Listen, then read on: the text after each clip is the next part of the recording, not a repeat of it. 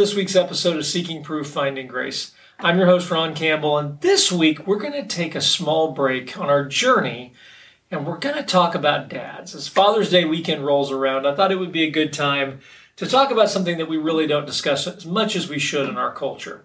You know, our church is hosting an event tomorrow morning, and one of the things I was asked to do was to read through some funny things that dads had done, and people filled out different things. And I filled out mine thinking of a special memory that I had of my father. But then I was reading through one of them, and this one caught my eye because my youngest daughter filled it out. She said, When my dad told my sister and I not to ride our bikes too close to the storm drains, he then immediately rode his, his bike too close to the storm drain and flipped over his handlebars and into someone's front yard. That is actually true. And I knew it before I saw the name who had put that in there because I knew that that was me. What she didn't say was it was during an election year and I flipped head over the handlebars and landed right on someone's political sign and utterly destroyed the sign. It was spectacular to watch, I'm sure, if it wasn't me who had done it. But in the course of breaking my bicycle and all the things that happened that day, thankfully I wasn't hurt. But it got me to thinking as I read her comments.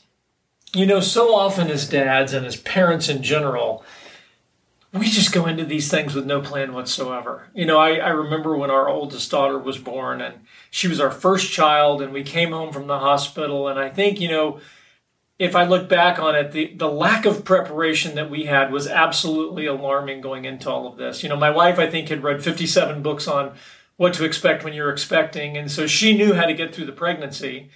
And we had gotten the nursery ready and you know, we had showers and we bought cribs and all of the things you were supposed to do, except our oldest daughter arrived a month early. And we were not ready for that. And it caught us by surprise. And, you know, I, I say that like we would have been any more prepared a month later. I think we might have been a little, but I, I question how much. But as I look back on it, it's amazing the things that we didn't do. I, I would have I would have spent way more time in prayer and talking to God and being healed from the things that I needed to be healed from. I would have come up with a better plan and thought more about so many things. And I think that's probably true in every area of our lives. We never really go into things as fully prepared as we ought to be. And I think as a dad, when you go into this, you're thrust into a role that all of a sudden you're the responsible one. You know, so many years as a teenager, especially, and then as a young 20 something, I'm the one that my dad would look at and shake his head at sometimes and go, What were you thinking? What were you doing? You know, flipping over the handlebars on my bicycle. And now all of a sudden you're thrust into the role of being the responsible one, somebody that a little child looks at and goes, Dad, what should I do? And it's an amazing change that takes place. And sometimes as a dad, we feel a little bit lost and alone. And it's hard sometimes. But being a dad, is one of the most remarkable things that you can ever be. And I it breaks my heart to see so many men in our culture today walk away from that opportunity and I want to encourage you if you're a dad out there whether your relationship with your with, with your child's mom is good or whether it's bad or whether you're married or not married anymore or never were married take that opportunity to be a dad it's one of the most amazing journeys that you'll ever make. And you make a difference in someone's life like you can't imagine. I don't think there'll ever be a time when you feel ready. I don't think there'll ever be a time when you think, yeah, I'm good to go to do this. But there's never a time that you won't look back and realize it was one of the most amazing journeys that you ever had the honor to take. I've told both of my daughters being their dad is one of the greatest honors of my life. And I mean that wholeheartedly. I look back on the young women that they've become and I'm I'm just blown away by how they've grown up and what they're doing with their lives and I'm just honored to have been a part of it and to have played some small role. Don't ever miss out on that opportunity. You know, it, it got me thinking as I walked through this, and it got me thinking about my own dad and what my own dad would have said and the lessons that he would have taught and the, and the things that he did teach me over the years. There's a couple of things that it reminded me of in Scripture, and I wanted to bring both of those ideas to you as we were talking about this because we have a Father in heaven who identifies himself throughout Scripture as our Heavenly Father. And it's amazing that God chooses to use those words. He doesn't look at us as servants, He doesn't look at us as some small creature that he created. He looks at us as his children. And specifically, he looks at himself as our Heavenly Father. You know, I love a couple of verses of Scripture, and I, I wanted to read this. And I know these are messages that I've read before. But I said before, I think something that I would do differently is I would have come into all of this with a plan. And God did that. You know, God came into all of this with a plan. And I've, I know I've read this verse before. It's one of my favorite verses in the Bible. Ephesians chapter 1, talking about his relationship with us. This is Ephesians chapter 1, verse 3. Blessed be the God and Father of our Lord Jesus Christ, who has blessed us with every spiritual blessing in the heavenly places, just as he chose us in him. So just as God chose us in Jesus before the foundation of the world, that we should be holy and without blame before him in love having predestined us to adoption as sons by Jesus Christ to himself according to the good pleasure of his will. God didn't come into this without a plan. He didn't come into this just trying to wing it and see how it all went. He didn't come into it not ready thinking, what happens if my kid is one month early?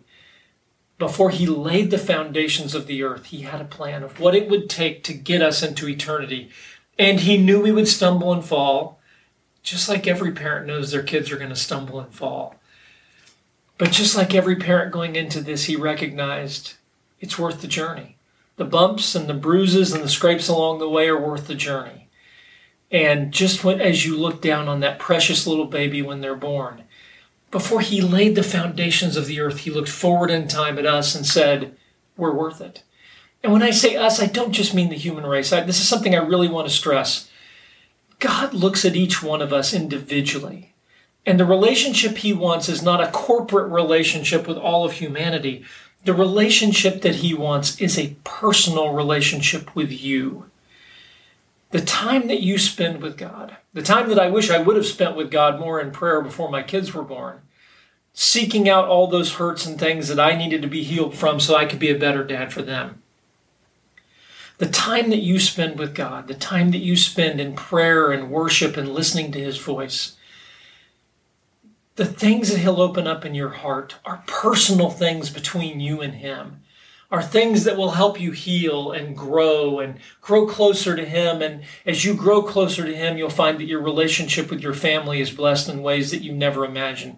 You can't be the dad that you want to be, you can't be the dad that He wants you to be until you're the child of His that you need to be. So take those steps and take those moments to spend time with Him. And what you'll find, the closer you get to God, is the more you he, you're able to hear His voice, and the more you're able to draw closer to Him. And He's going to bring you in close. And the things, like I said, the things that you're going to find are personal things between you and Him. He's going to open up Scripture to you in ways that you never imagined. He'll open up the Bible like never before, but He'll also open up just blessings and insights into you that you desperately need. So, number one, as a parent, I wish I had come into this with a better plan, but God comes into this with the perfect plan. Number two, and I, I recognize this as I look back at my dad. My dad gave of himself, like, I, and I never appreciated it or understood it at the time. My dad gave everything as I was growing up. He just poured himself into our family. And I look back now and I recognize he poured in more than he had at times. He, he just gave every bit of himself to us in our family. And he never once stepped back from that role. When he finally retired from working, I think one of the things that he enjoyed most was getting to be a dad and grandpa. And he just poured every everything he had into that role. He was there and just enjoyed being a servant to his family and just pouring himself out for us. And that's very much the picture of what our Heavenly Father did for us. God did it on such a much more grand scale. You know, if we continue reading from Ephesians chapter 5, I'm going to pick back up again in verse 5. Having predestined us to adoption as sons by Jesus Christ to himself. So through Jesus, we're reconciled back to God. According to the good pleasure of his will, to the praise of the glory of his grace by which he made us accepted in the beloved.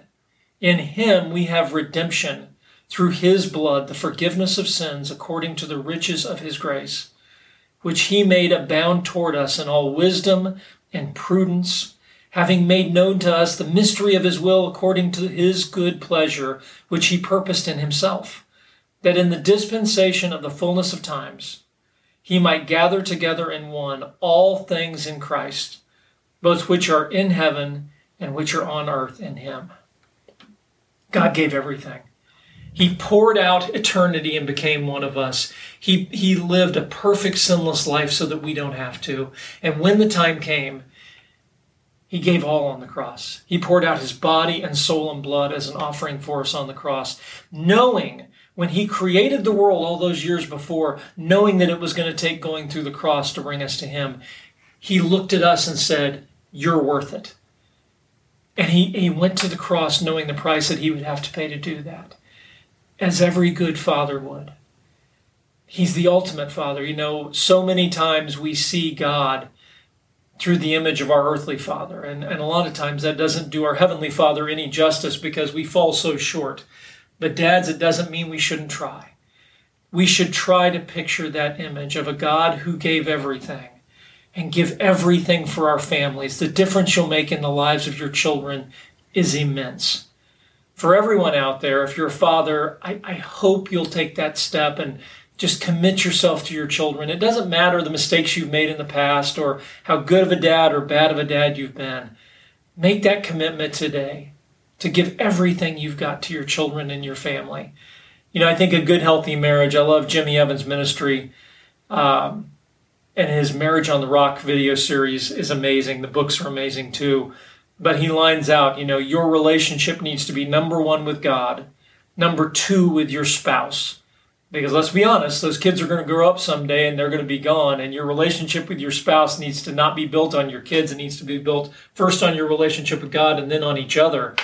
And then third with your children. That should be the, that that relationship should be the third most important relationship in your life right behind your spouse, you should devote yourself to your family, to your children, and watch the difference it makes in their lives.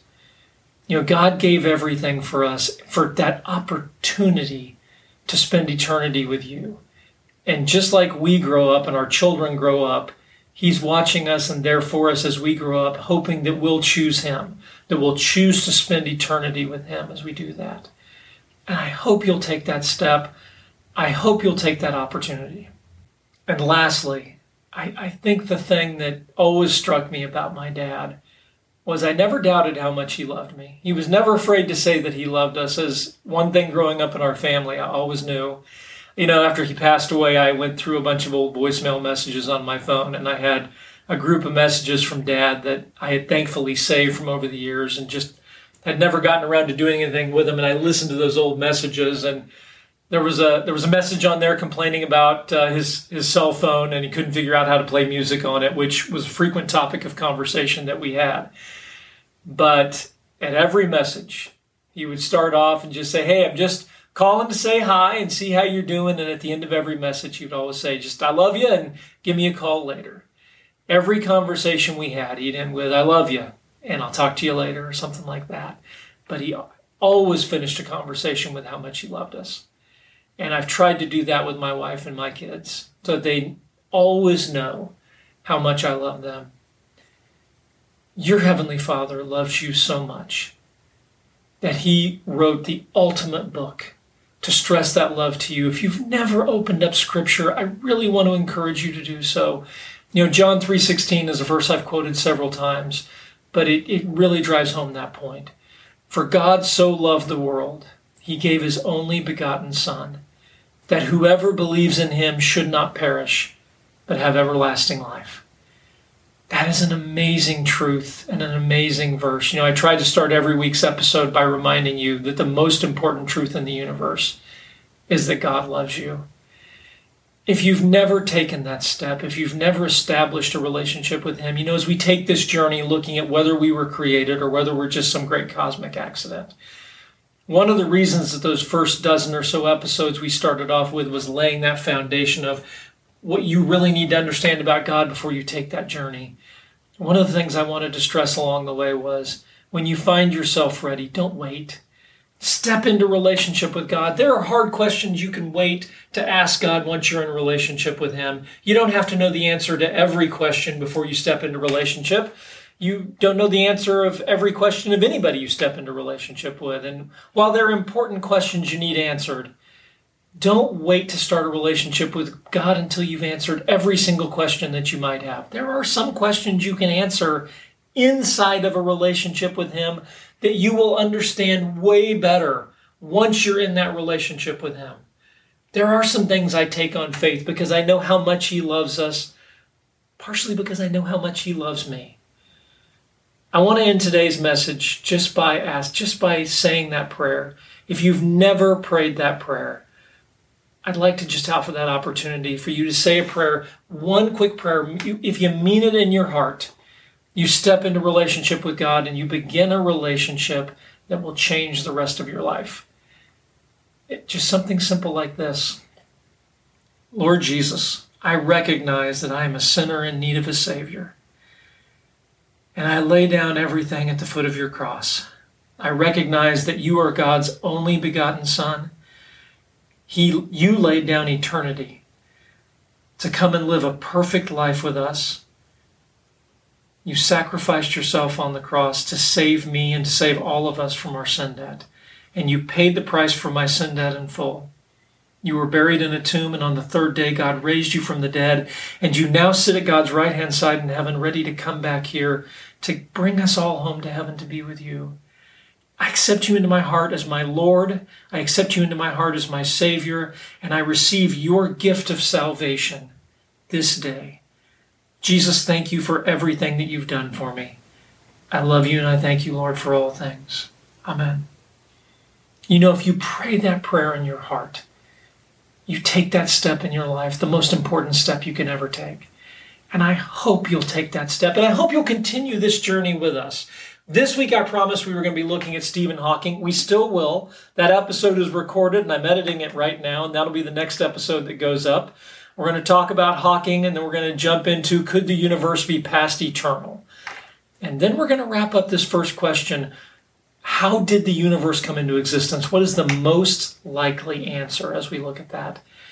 But as we honor fathers this year on Father's Day, dads, I hope you'll take that opportunity to embrace one of the greatest challenges, one of the greatest opportunities of your life to be a dad Devote yourself to those kids, and you will be amazed at the change in them and the change in you. It is one of the most remarkable things that you can do. Go out there and be an amazing dad and make a tremendous difference in our culture and our world. Our world needs it, but more importantly, your kids need you. Thank you so much for joining us this week, and I hope to see you next week. Thank you again. Bye bye.